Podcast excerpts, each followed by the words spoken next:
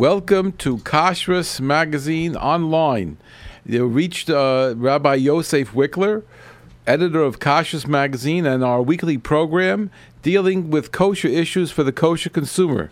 And if you have any difficulty in getting through to us in one method, there are a few ways to reach us.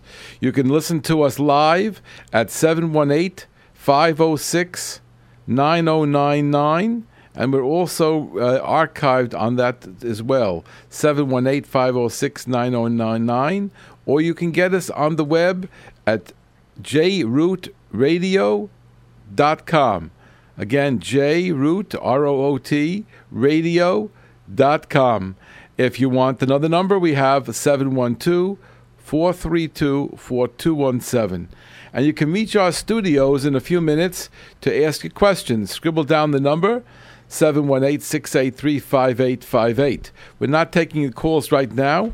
I think what we're going to be talking about today will be something that will be very important to all of our listeners. And I put a lot of time into thinking about this topic uh, over the last few days. And I think that everyone will gain a lot from it. And I ask you as a favor to try to pay attention for the next 20 minutes. And if you're driving, keep driving, but don't park the car and walk away from us. It's very important to stay in touch with us. You have the app. The you can listen to us over the app, uh, the uh, J Root Radio app, which you can download from the uh, internet. Uh, the topic tonight, it's something I think a little bit unique, is dealing with the kinds of questions that I get asked very often People call and they ask questions. Uh, we unfortunately we can't return all our calls, but when they get through, when they want to talk to me and, and they ask the question, these are the kinds of questions that we get asked, and they're very important for all of us to think about. I got a call this week from a lady who was taking a test, and she had to take some kind of drink because that was important for her to get a contrast which was necessary for the test, the medical test, to be effective. And she's sitting in the hospital. Had she called me before, we could have discussed it a little differently. But she's sitting in the hospital now, and she already started to drink it a little bit and she wants to know if she has to stop. She called me Bishas Maisa. She caught me, and either she's going to drink this thing or not drink this thing, and the test is going to work or not going to work, and we have to make the decision on the spot. And this is a kind of question that could affect anybody, and a lot of times you're not aware that you're going to get something like that. Another question which always comes up uh, is I'm invited to a certain affair what can I eat there? And sometimes it's a it's an issue of I'm invited to a relative's house. I'm invited to a certain person's house, and I and and they and they use this and this food, whatever it is, whether it's a kind of fish or kind of meat or uh, whatever it is, certain types of things they or they don't know what they use. These are the kinds of decisions that people have to make in life. I'm invited to an affair that's not kosher. Can I go? I'm invited to an affair that's kosher, but it's not my standard. And I don't think if, it should be anybody's standard. It's called kosher, but it's in a non kosher place, and there's issues there. And w- what do I do? Do I go and I go? There, these are the kinds of questions that people struggle with. And, and more often, we get the kind of call that I used a certain thing in cooking and it didn't have hashgacha, or it had hashgacha, but I wouldn't rely on that hashgacha. How do you sift out these problems? How do you deal with them? We can't uh, ha- have all the answers today. I'm not an expert in kashrus to the extent of knowing what could be wrong with each particular product. You'd have to spend a tremendous amount of time to research any area of that nature. First of all, you have to become a specialist in that type of product. You have to know what could happen. The Chazal, when they deal with it, they said they discussed what is the chances, the likelihood that an oil that's imported could be rendered not kosher by coming in contact with treifa meat. What's the chances of them adding uh, of them adding wine to this kind of food? They had to make those decisions because they were buying things from non Jews. They were getting things that they couldn't produce locally, and they had to make the decision for the people. Famous halach in Shulchan Aruch about when the lemons are cut up by the non-Jew, and the lemons are sharp, and they're being cut up with a knife from a non-Jew. Is that knife not kosher? Should I be concerned? Am I allowed to eat that lemon juice? Use that lemon juice? These are the kinds of shilas that we all Rabbanim are asked and have to deal with.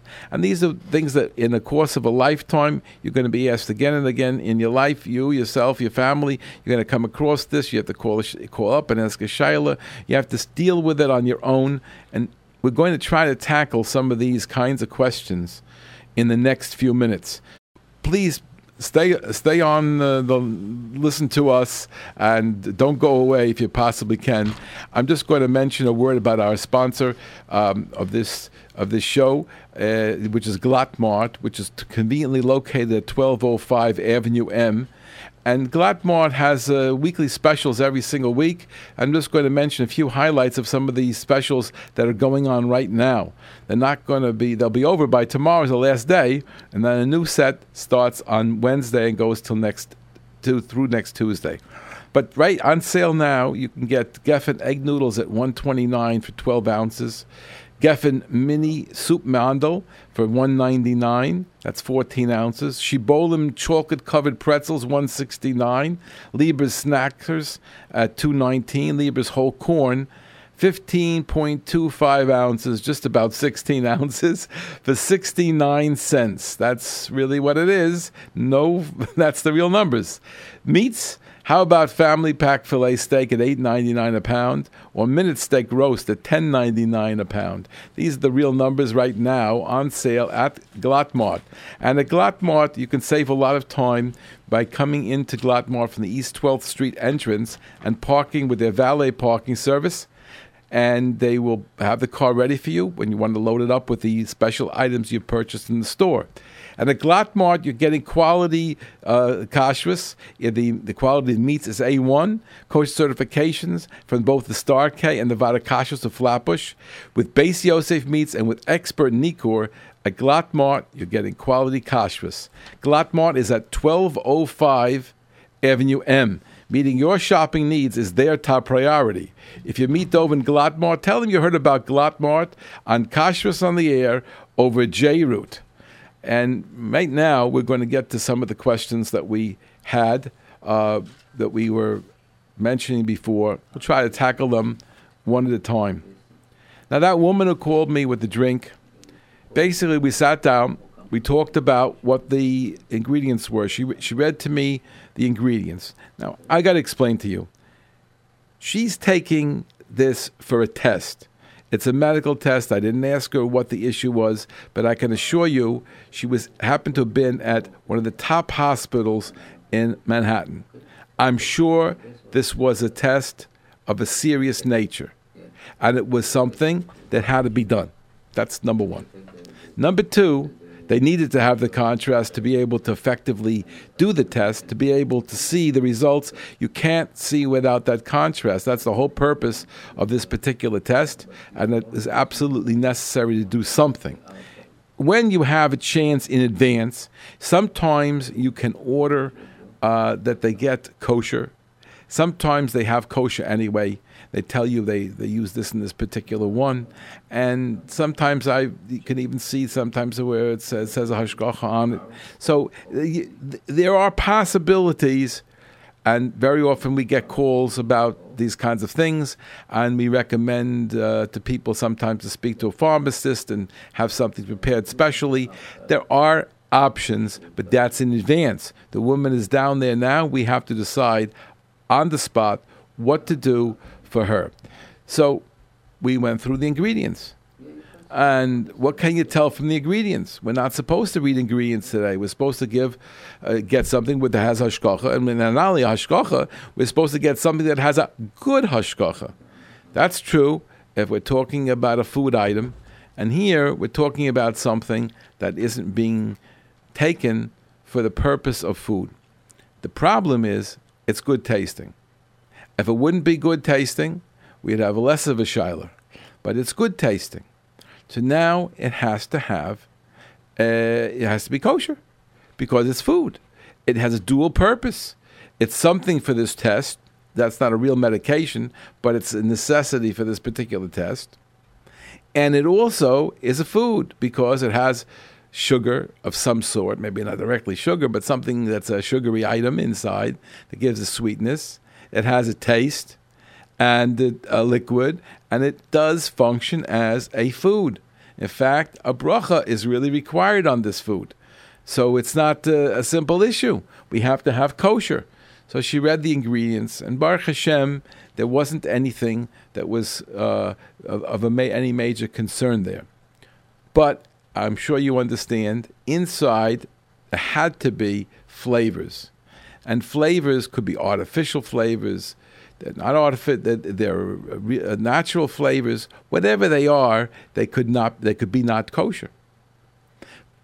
But, as my Rebbe Zatzal, Rav Asher Zimmerman, taught us, when you're dealing with liquids, like a soda, or in this case, this drink, usually what happens is it's a combination of the flavor plus something like uh, a sugar. To get the unique taste that they're trying to get, it can only be done with a combination. In halacha, that's called ze v'ze gorem. It's called a combination. And when you have a combination, if one thing could not affect the entire taste, but you require it to have the others to affect the taste, then we, we look at it in a different halachic way. Zev if the iser, the non kosher food, cannot affect that taste by itself, but it needs something else to help do it, that's called zev And in this particular taste, case, the taste for sure was a combination, and therefore it's a lot easier when we're dealing with this question. In addition, most of the flavors are kosher. We had a, a one of the gentlemen on our show a while back. I, I don't know if uh, people will remember it, but I believe that that that was uh, that that we had uh, one of our rabbis, Rabbi Blech, who mentioned that with the um, with the flavors or else if it wasn't on the show directly, I, I called him and asked him. Maybe that was what happened. But Rabbi Blech told me that in general, flavors are not a problem, even though we do have hashgacha on flavor houses. He said, sort of to, to the effect that flavors is a good business because you can get hashgacha on it and it requires a lot of uh, manpower to do the hashgacha. But the chances of actually ha- the number of flavors that are not kosher is a very small amount. And then again, as I told you over here, we have a good possibility that it's a zev gorem. And for these different reasons, I permitted her to take it, and that was the end of that story. And it's a, sim- a similar thing for anybody in the future. Yes, if you can get kosher properly, etc. Fine. The only question was whether she should make a bracha. And you can notice your own Rav about that. Some Rabbanim will tell you that bracha on this, it's not a food. Others will say, of course you have to make a bracha. And my concern was, we have some slight issue here about kashrus. Is a bracha necessary? And there wasn't something else in the place to be able to make a bracha on. And that she had to decide about making the bracha. And that's an issue that we discussed with her further. That's one type of question that people do run into, and it's helpful to have heard the answer to it. What about another one of the things we talked about? We talked about a question about how far I have to go with my own personal chumras. You know, I don't eat this, I do that, and I only use certain ashkochas for certain things. Do I have to live that way all the time? I'm traveling, I'm invited to somebody, somebody offered me something to eat, do I have to keep all these chumras up all the time? So let's take one of the more clear cut situations. You have a brother, you have a sister, you have a mother, a father, the in laws, they invited you for Shabbos or for something else. And they don't keep your standards. They don't. Let's be realistic. You have, you're living in a very frum area and you send your kids to the best yeshivas, and you daven in a very good shul, and you're taking kashrus very seriously, of course, you see, you listen to the show, so for sure you're taking kashrus very seriously. And now we have a question. You're invited to your brother, your sister, your mother, your father. You're invited to a certain situation. We're not going to talk about a cousin, uh, an aunt and an uncle in another state, whether you have to go away, visit there, and eat there. That, that, that's a more interesting discussion. But we're taking the people that will be hurt very badly if you don't join. That you may even have a mitzvah of kibbud av v'em on some level. That you have some kind of responsibility to them. That you can't easily get out of it. That people may even say bad things about you if you don't go. And you don't want to hurt those people anyway. So, you don't want to push yourself in their face that we we're more religious than you. So what's the answer? So I'm going to tell you what my Rebbe Zatzal said. In these particular cases, he said, here's a sort of a general rule. The rule is if you want to go for family, if it's very important to go for family, then you go. And yes, you're going to eat certain things there, but you can't give on your basics. Let's say, for example, in the old days, we used to have glatt kosher, non glatt kosher. Today, it's almost impossible to find non glatt kosher. There is such a thing, but uh, our people basically don't get exposed to it very much because OUOK, Kof-K, and makpid only on, on, on glatt kosher. It isn't so common to find caterers and things like that. We don't find too much anymore. There's a little bit of non, a non glatt around, but not serious amount. So most of us don't have that kind of a challenge. Oh, here you are, you're invited to this relative.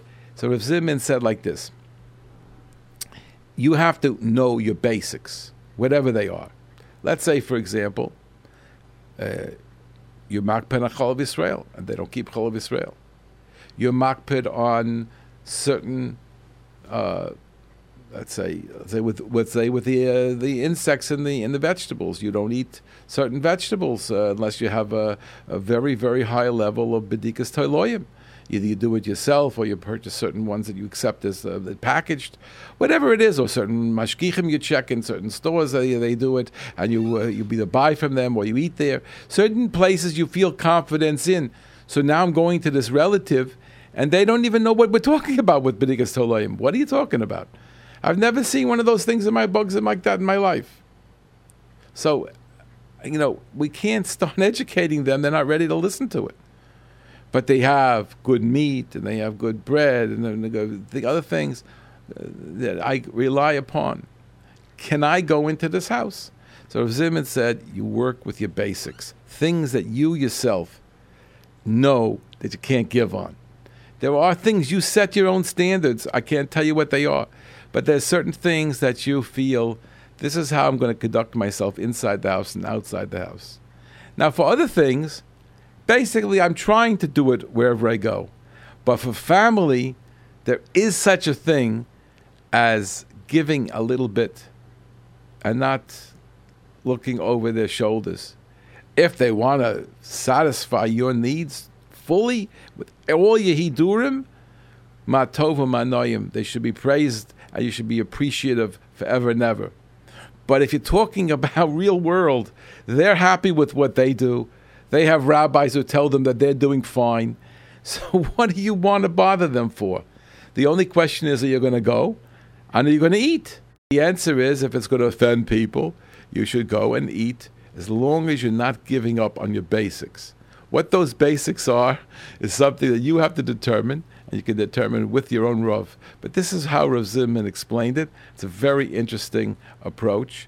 And I know that he, he told me, uh, actually, his son told me that when he was in yeshiva, Mir Yeshiva back, I don't know, 40 something years, 40, 50 years ago, when the, the his son was learning in Mir Yeshiva, he didn't come home for Shabbos sometimes and he stayed in people's houses, but he didn't know where to go. So he used to call his father and say, Where can I eat? And Rav Zimmerman said, To this house or to that house. And of course, nobody called up the house and said, "Do you use this meat? Do you do this? Do you?" No one's gonna. We can't go into their lives and and and and and, and treat them that way. But we can look at them in general and see how they're conducting themselves and decide to rely on them or not. A young man came over to me yesterday, and he said that he's bought a house, and in the house, they decide they're going to kasher and how to get kasher. I said, well, well, you know, who was there before? He says, well, the Jewish people. I said, were they religious? He says, yes, they were religious people. So I said, if they were religious people, I mean, we, we call least the Shomer, you know, uh, he really keeps Shabbos and Kashrus and sends kids yeshiva and basic commitment to everything that we know. Then you don't have to kasher. So wait, you don't have to kasher? Of course you have to kasher. You're going to somebody's house. You don't, you don't know who they are, what they did. But one second. First of all, everything's in a ben yomo. It hasn't been used for 24 hours. I mean, but you don't have to kasher.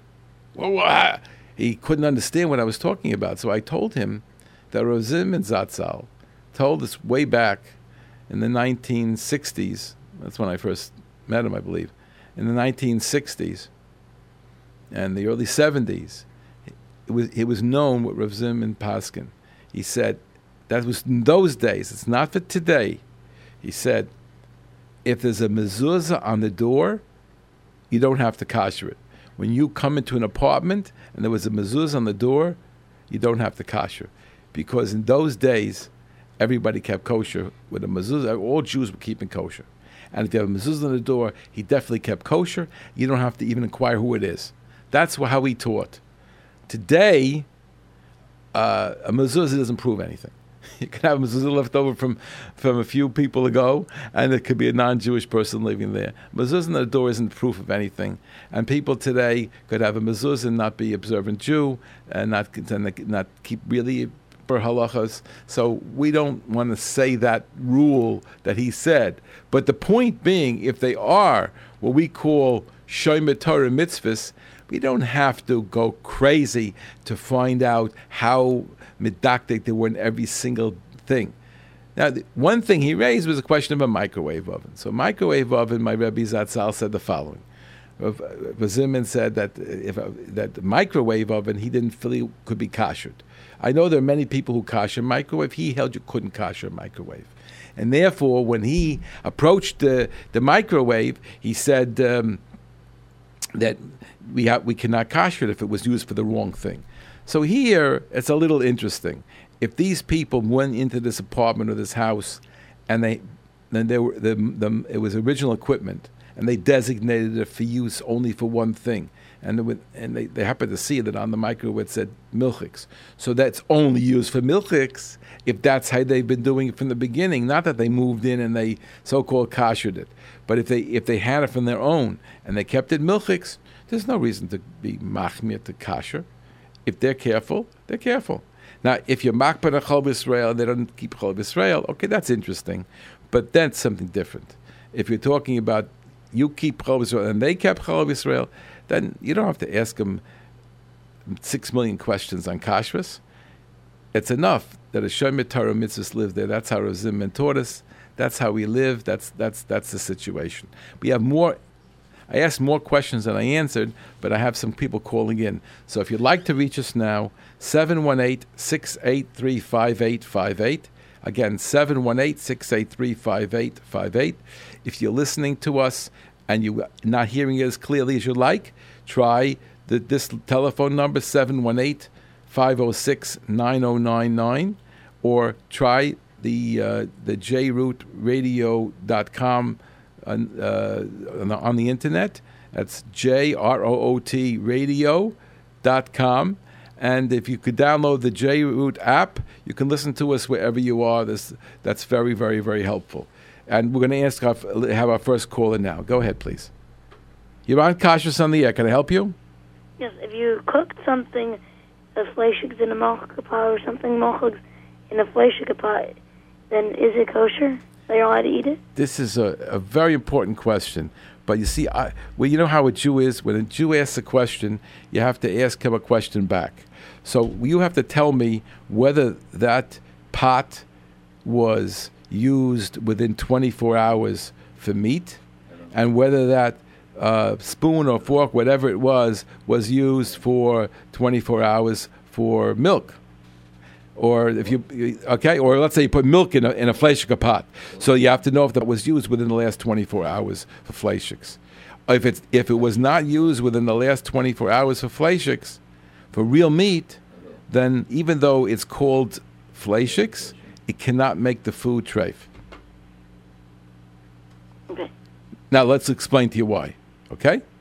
Because what what's the concern? Some flavor is going to come out. The flavor that's going to come out from there doesn't taste good after 24 hours. It's a little bit off. It's not going to make you sick to your stomach, but it's not going to taste as good as before. So if there's flavor in there, it's going to come out and get a little bit off taste, and that's enough to make it we call nosein taam lifgam, and therefore it cannot make your food treif. So let me just say it a little more clearly. If a goy takes a pot from his house, which is treif, and he cooks up food for you, and you don't, and he didn't use that pot within the last 24 hours, the food is kosher. And then treifa pot, the food is kosher because the taste that goes in is not going to make it treif. It the only exception would be if it's a very sharp food, and that's a very rare kind of situation. Okay, thank you for the call. Okay. Go ahead. You're on Kashrus on the air. Can I help you? You're on Kashrus on the line. Can I help you? Nobody's there. There's another caller. Okay. Hello? Yes. Go ahead. You're on the. You're online. Yeah, hi. Um, I wanted to know we my mother bought a cereal that was um, it sat on an OV instead of OU. What does OV mean? Okay. OV stands for. I mean, it's the Vaad of St. Louis. Mm-hmm. It's nothing to do with the OU. The Vaad of St. Louis is a hashgacha from the uh, that's uh, that's the only one out in St. Louis, Missouri. So it's a it's a regular hashgacha that's uh, found on many products, especially a lot of cereals in the states. I, I, it's not on, on on this show. We do not answer which hashgachas to rely upon, but it's it's a similar one to an OU or an OK or a Kuf I think uh, may- maybe it's not uh, as popular. Maybe you don't see it very often. But for cereal, for sure, it, it shouldn't be any different than an OU. Okay? Okay, fine. Thank you. You're certainly welcome. Okay. We have another caller? No no other callers? Okay. You can you can reach us at you can reach us at 718-683-5858 and you can text us at 347-927-8398. Now, I have a good question that came in over here. I mean, say it's good, but this it's a good, it's an important question, uh, and the person texted it in, probably for anonymity.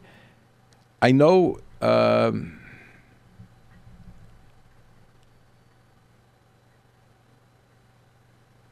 uh, so I oh oh so somebody's answering me. He's saying to me that Rav Zimmerman uh, told his father. I think I know who sent this in, by the way. So he, he, he uh, said said uh, he said uh, that his father was told that um, even if it's a lower standard of kashrus, you don't have to kasher the place when you move in.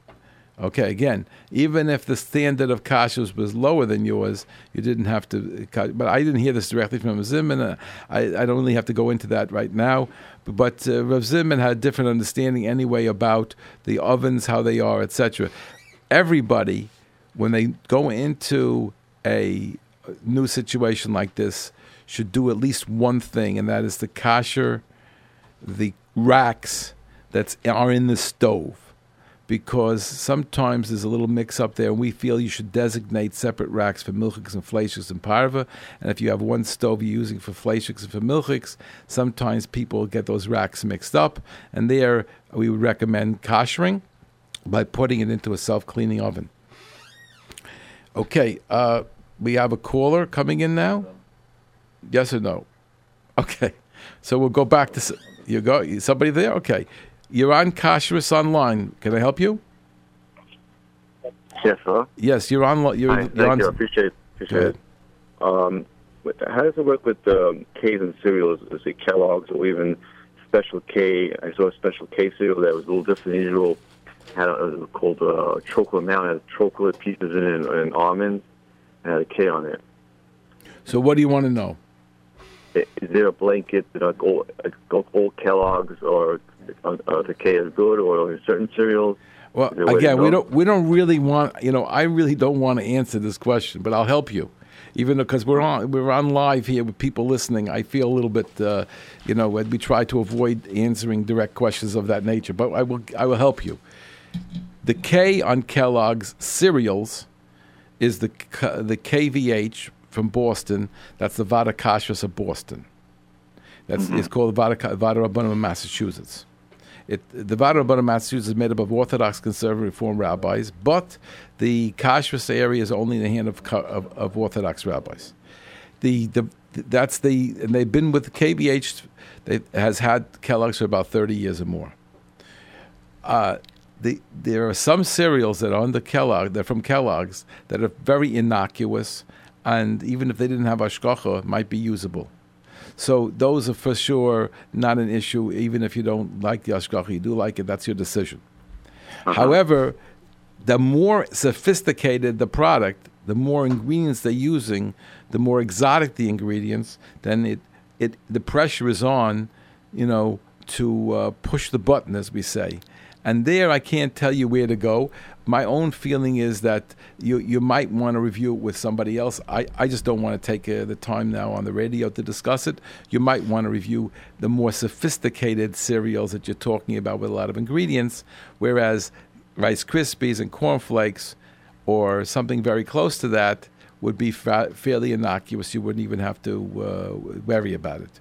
But if you're talking about more sophisticated things, you might want to review that with somebody else and decide whether it's your standard or not. That I can't really do over the radio. uh, I mean, over the station here. Now, what else did I say was uh, uh, you, you? So th- there are people who have lists on the Star K website they probably have a list over there of cereals, and you might want to use their list. And I think that they accept all the Kellogg's. People should know that Kellogg's company makes things other than cereal, and they have a uh-huh. K, and they are not under the certification of the of, of the KVH, and those things have gelatin in them. Okay. Is it cereal with gelatin? No, Cereal? I didn't say that. I, I talked about things other than cereal that the Kellogg's, the Pop Tarts and things like that, which Kellogg's also makes, and has just a plain K on it, but it's a different hashgacha entirely. Thank you for the call. I see where the, the phones are lighting up. Okay, next caller. You're on Kashrus online with Rabbi Yosef Wikler. Can I help you?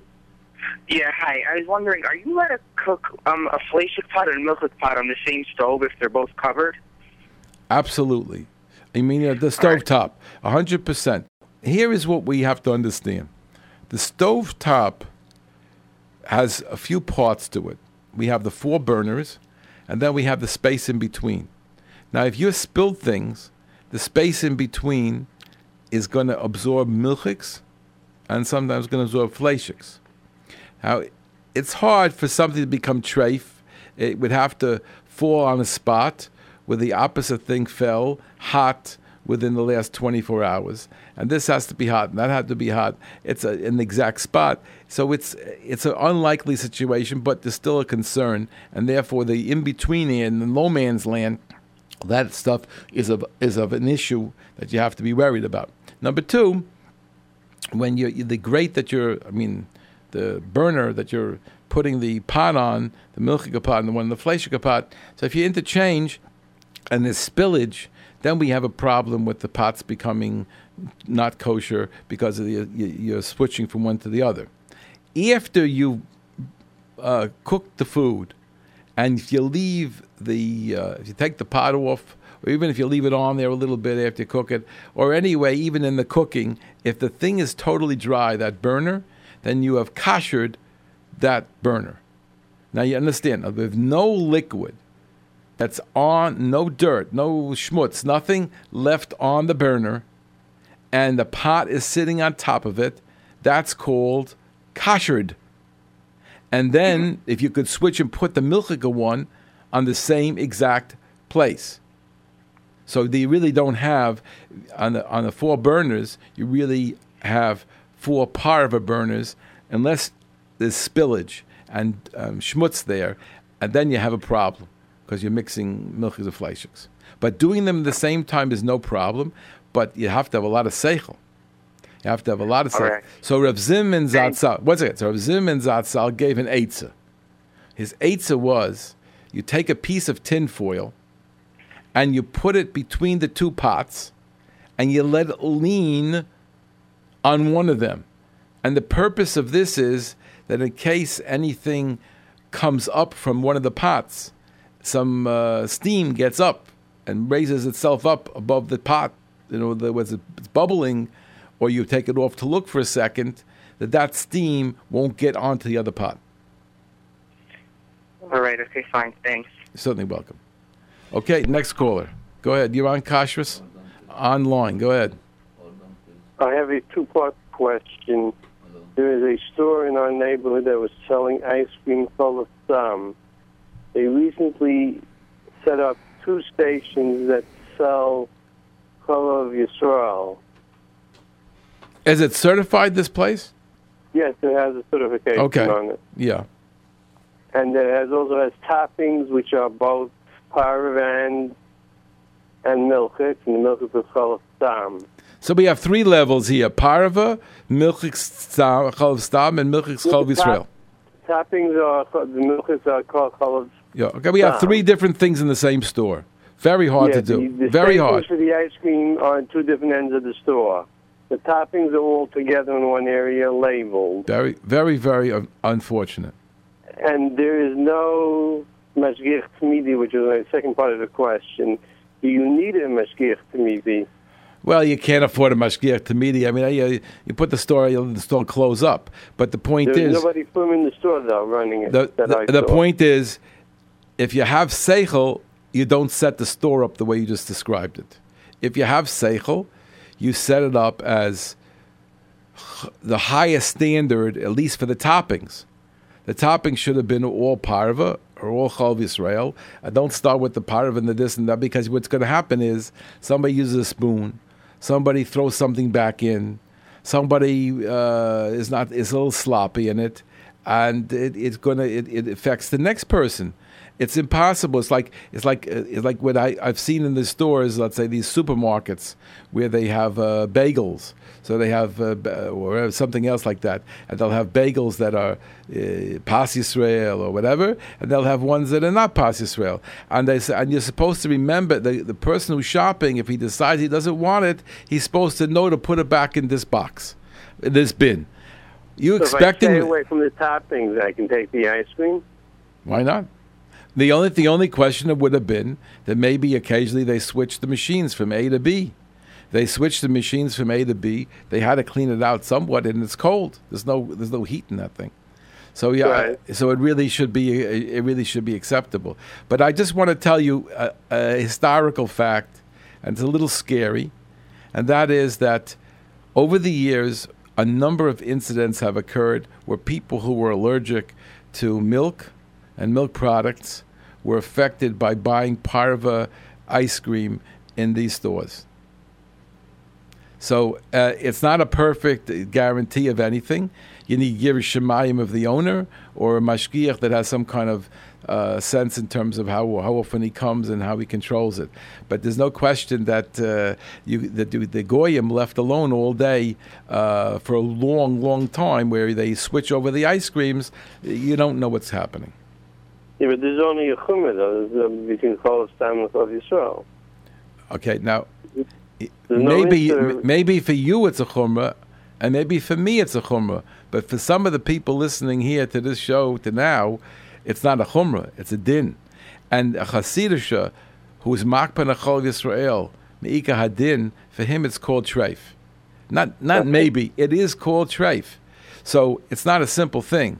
And if the people are not are not careful, they can't just say like you're saying. Now that's for you, or for maybe maybe I would say the same. Maybe I would say the same as you. But a, a chasidisha would feel uh, that it was treif, and they and that's the halacha for them. Okay. I thank you very Thank you for the call. Thank Go, you. go ahead. You're on Kashrus on- online. Go ahead, please. Hello? Yes, you're on. You're, on, you're live. Go ahead. Okay, fine. Um, when I wash dishes, do I need to use um, kosher soap? You want to know if you have to use kosher soap on dishes? Yeah. Okay, so there's the, there's two answers to that: yes and no. Now, and there's also the long answer would be it depends on how how unkosher it is. In other words, real trephus soap you wouldn't want to use there. But the thing is like this: soap does not taste good. Nobody would eat soap, and therefore it doesn't put in a good taste into the product. So therefore, even if you would have a non-kosher soap, technically it probably would not make anything not kosher. But we don't want anything on our uh, our utensils, which come in contact with our mouth and which cook our food. We don't want to put anything there that's not kosher. That's how my Rebbe Zatzal taught. He really taught that, for example, when you had this. Uh, you know, with the, you have a, sil- sterling silver polish, uh, silver polish. He was makpid. You should try to get, and a lot of people mention this to try to get kosher ones, even though it can't make anything treif, because with that which comes in our mouth, we should we should try to make sure that it really was kosher completely. So, So it- halachically, like, uh, not kosher soap, then I could still use these like these stuff.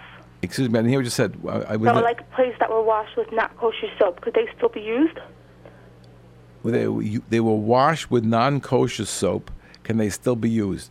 Well, it depends. When you say non-kosher soap, if you mean a soap that doesn't have any hashgacha, yes. If you mean that you know that they that it's for, that it, it, the, they're using uh, tallow and lard and whatever it is in the uh, in the soap, so again, uh, probably uh, the, the same halacha applies. But I would want to talk to you more about it if you knew that it was really treif to that extent. If you're just saying it has no hashgacha, that's that's a from a thing. But if you're talking about what's mamish mamish treif, again, it's probably not edible for anybody, even for a, a dog, and therefore I don't think it, b'diavad should make any difference. Okay, thank you so much. You're certainly welcome. Go Okay. ahead. Go ahead. You're on Kashrus online. Go ahead. Yes, if you if you have dishes that somehow they got trafe, but you wash them a lot, like twenty times, are are they are you allowed to eat with them? No, but I don't know if they, how they became treif. The first thing when these things come up is you have to ask a rov whether they are treif, because a lot of times what we think is treif is not really treif. For example, you took milchika spoons and forks, and you used eating cottage cheese and sour cream and all that stuff, and you and you had forks that you used from uh, a fleishika meal, and you washed them in the sink together. In most cases, they would still be kosher. I'm not going to go into the details today because it's a little involved, but you have to know the exact thing. The Rav has to talk to you, and then if you know that it's really not kosher, then it has to be koshered. And the way to kosher it is to put it into hot boiling water. And I'm not going to go through the details of how to do it now. If you really need to know, you'll call me at 718-336-8544, which is the number of our office, Kashrus Magazine's office, and we'll uh, definitely help you through any koshering situation. But washing it off a million times will not make it uh, or sticking in the ground. None of these things work. You have to kosher in hot boiling water, and you have to know how to do it. And certain things can't be koshered at all. How old are you, and what school are you in? I'm ten. I wasn't like good Kaltara. Oh, thank you very much for calling. We love it. Take good care. Okay, we have some people who texted in, and I want to take one or two of those questions right now. You said before, uh, let, us just give the number out in case anybody wants to call 718 683 5858. That's the number here in J Root 718 683 5858. We have open lines. And if you want to text us, it's 347 927 8398. Now, somebody said, you said before if a, a non Jew cooks in a pot that's Eino Ben Yomo, that was not used for 24 hours, it's, uh, it's kosher. That's the halach in Shulchan Aruch. You should exclude cases of bishul akum. So, in other words, what the gentleman or the lady is reminding me is that we have a bishul akum problem.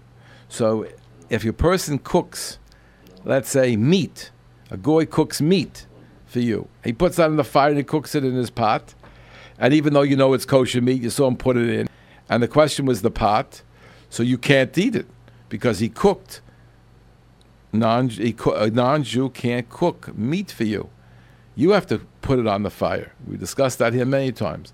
So yes, bishul akum affects it, but if he cooked, he baked an apple, then that's an apple is edible raw. If he put a tomato, uh, cooked a tomato, tomato is edible raw. Those things you don't have to worry about at all. And there may be some things that people wouldn't serve to a chashuva person, and that's also exempt. And therefore, we meant only those things that would not be shalakim. I thank the uh, the listener for texting us on that one. We got another caller. Go ahead, please. You're on Kashrus Online. Can I help you? Yes. This time of the year, we always have this problem. Most of the time, if you have one oven, you um, could use it for parv, and if you use it for fleischiks, you you kasher it out, and then you could uh, use it again for parv. But this time of the year, we have the issue of milchiks, of cheesecake. What happens then with one oven? Could you give me an idea? Well, you're asking the wrong person because my Rebbe, Zatzal Rav Zimmerman, who was trained and he quoted always Rav Moshe Rosen, who was a, a Poisek here in New York, going back a long time already. Uh, the old style was one oven for everything. That was the old style, and you did milchiks and you did fleischiks and you did parv in there. And the, my Rebbe Zatzal taught it the following way, and I've said it here many times. I'll just explain it to you. It's a very simple thing. And I've answered this question, I mean, probably hundreds of times already, and it helps a lot of people understand it. But again, you can go and continue to do what you've done your whole life.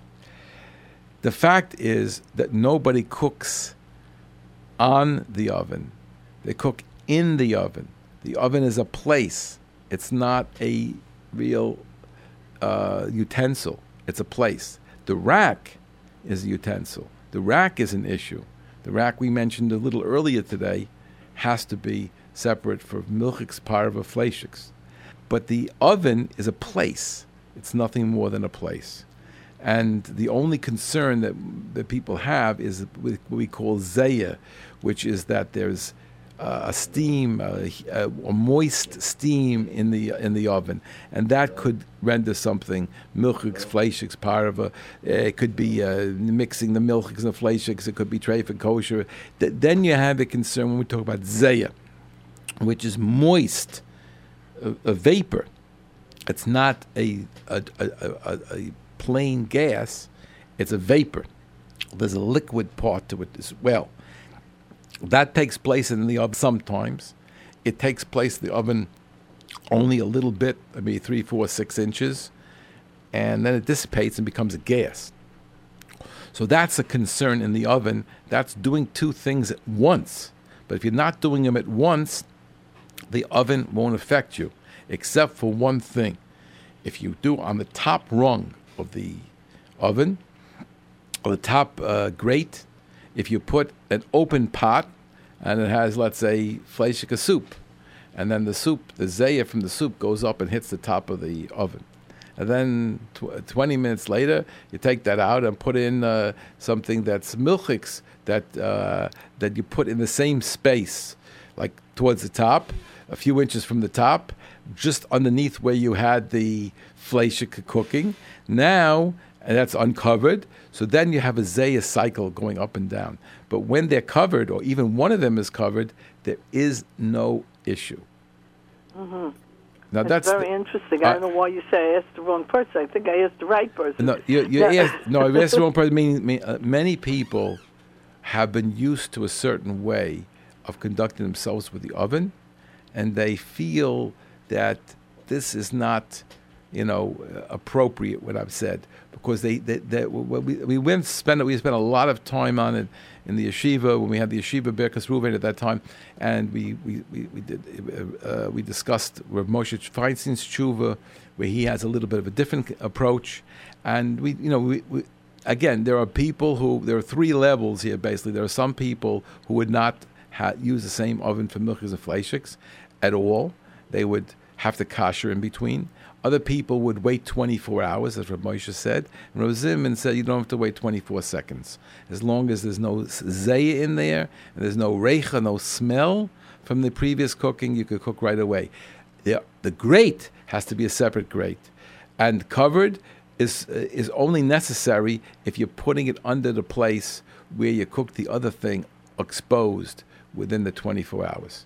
Now, let me ask you something. Let's say you don't have a separate grate. So, what should you do? Wash it well, or and If you don't have separate grates, you put a piece of tin foil between what you're cooking and that grate. oh, and that grate. Right.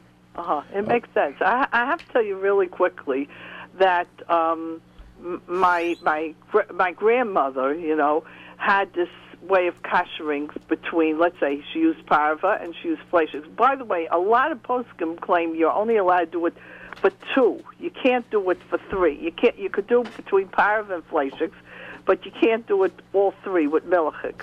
I don't know. That's my. I have a daughter in Lakewood. and She was told that. So, I don't know if you heard of that one. I did that one. Yeah. Oh. I see. Okay. Yeah, no, I'm sorry. I, was- I was looking at the uh, the texting. We were just discussing it here. Yeah, I Oh. hear. So th- I, I understand that. That's why I said to you that there Some are other people, people. said that. that. That's why I was concerned now No, for y- Shavuos. But my grandmother Leshom, she used she had a minhag that after she used the oven, she washed it out very well, and then she would put in a potato to bake. And when the potato was baked, she knew it was kashered. so that minhag stayed in my family for years, and I couldn't figure out what it was all about. So I asked Rabbi Blumenkrantz, oh, Shalom, uh, Zechat Tzag Levracha, what that means. I, I, I've never heard of this.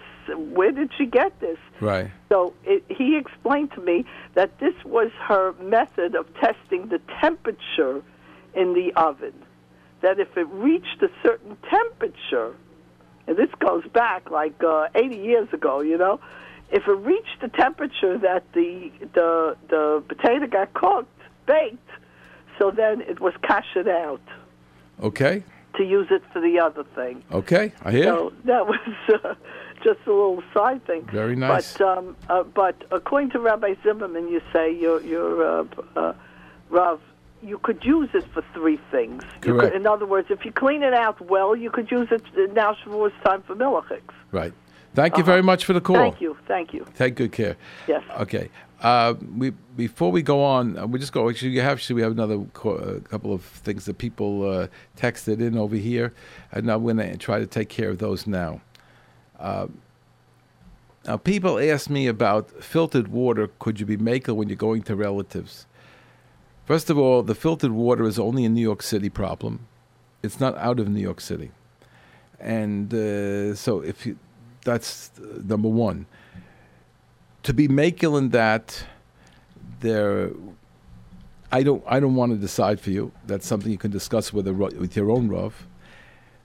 But the uh, but you have to understand that if you're taking a little bit of water at any time, the chances of finding a bug in it is very very slight. But if you're constantly using that water, you're definitely going to have bugs in it. You know, the, the, the copepods definitely there. People told me that they think there are no copepods anymore. Well, I've seen them myself, and so one of my Talmidim brought in a little vial of copepods from his uh, sink. Uh, no, they're, they're there. There's no question they're there. Whether you have to machmir on a, and an ounce of water, that's something else. But if you're going to eat, they're going to have a soup, and they're going to have everything else over there. Uh, uh, soup is a little bit less of a shaila because it's cooked, even though we say it can't be guaranteed. Uh, it, it- there's something better. Ask your own Rav. I don't want to decide for you. Another question was asked over here is uh, okay, we did that. Oh, we really, yeah, we did all of them. Oh, uh, grapes. Uh, how to wash grapes. That we've done many times. The best is that you you look in Rabbi Vaye's book. He goes through it very well. Uh, we have the copies of his book. If you're interested, call us at 718-336-8544 or go to a store. Rabbi Vaye's book gives description of every single uh, fruit and vegetable that you have to clean. Before we go, and we have only a few minutes, more minutes left, I just want to mention to uh, my listening audience that J Root is right right now in a financial uh, bind, and we do need to have money here. It's not for, not for salaries for uh, people on the radios but we're speaking on the station. People who are speaking on the station not getting paid anything, but there is the tremendous need at this particular time, and I ask and urge every one of you to contact JRoot, you can call JRoot uh, directly at Nissim. What number? Um, that uh, we can uh, reach the text us. The best one to text Oh, us. The best was to text or to send uh, some uh, whatever they want to 2829 Nostrand Avenue, 11229. 2829 Nostrand Avenue. Nostrand Avenue, 122 No, uh, one 11229. 11229. Or you could text us Radio. at 347 927 8398. And I just want to reiterate uh, my own personal offer to anybody who wants $50 or more to JRoot, and you get two free subscriptions to Kashrus Magazine. Some people are taking advantage of it. Uh, $50 or more. And look at the wonderful program you're getting here. People can't find this anyplace else. So it's a, a tremendous uh, opportunity to help support an institution at the time of need. The Chazak Bo is at the time of need. There's no there's no purpose in giving it when there's uh, 10 million people at the same time giving. Today is the, the this particular time, this particular juncture, there is a, a tremendous need, and we, suggest that people do text us at 347 927 8398 with their contributions. They'll be contact, they'll be called back. And if you want, you could reach us at 718 336 8544, Kashrus Magazine office, and we will arrange for your donation to JRoot. And if you give $50 or more, we will give you two free subscriptions to Kashrus Magazine. And the, if you want to send in a check, again, it's 2829 Nostrand Avenue, 11229. So, and when you contact us at, at Kashrus at 718-336-8544, you can make recommendations for future shows, topics that you want to have taken up. Uh, we will try to answer your questions, uh, but, you, but, but I cannot promise that we'll be able to call back. If there are no more questions, I'm just going to tie it up with a, another aspect or two of what we, uh, we were talking about before when somebody goes and he travels, can he let go some of these humras and minhagim, etc., that he has? The answer is that that's part of life. It's not a necessity to go travel. And when you travel, you could take things with you. My goodness, what did you think your grandparents did, your great grandparents did? When, as I've said many times, what do you think the Indians called the Jew? They called him hard boiled egg because the Jew used to travel with an egg in his pocket. A hard boiled egg, what else could he eat? When I was growing up, the Jew used to carry salami, and he'd take rye bread and salami wherever he was going. And people brought their food along. Today, with the car, it's so easy to schlep things along. And even when you have a whole family going, you teach them, you're teaching your family that we're machmir, that things are not easily available elsewhere, that we keep our Yiddishkeit 24 7, 365. There's absolutely no need when you travel to be makel on any of the chumras that you have in the house.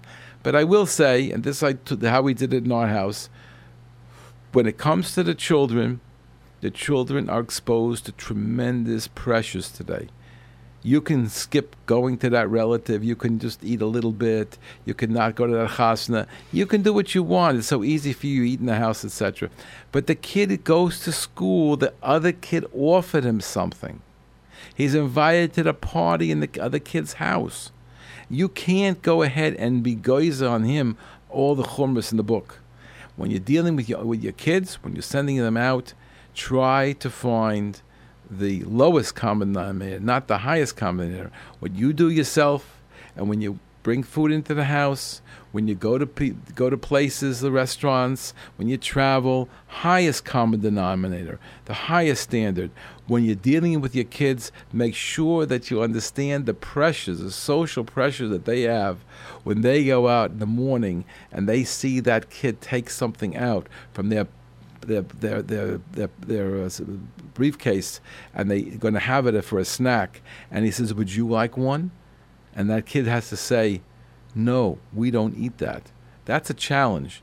Sometimes it has to be. Let's say Israel, not Israel. It might be times where you have to teach them that. but try to do it with a lot of understanding for the pressure that the young child is into, and especially today's world where the pressures are hard on all of us. Rabbi, I just want to tell you that the most important is to be a mystic. And you, c- if we're teaching our kids to be double standard, in the house you're doing something, and the other outside is not, it, it's the wrong. That if the kids see you, that you're big machmir, and I believe that they will follow you, yes, you have to explain them very good, but you, we have to put the limit. Because when we're talking about double standard, yeah, in my house I keep kosher, and the outside I don't keep kosher. It's it's not it's not shayach. Right. It's not a double standard. It's- what we're talking about is making sure that the standard incorporates the widest possible for the kid to have the least pressure. We don't change from our standard, but we try to have them get along well in school. Thank you.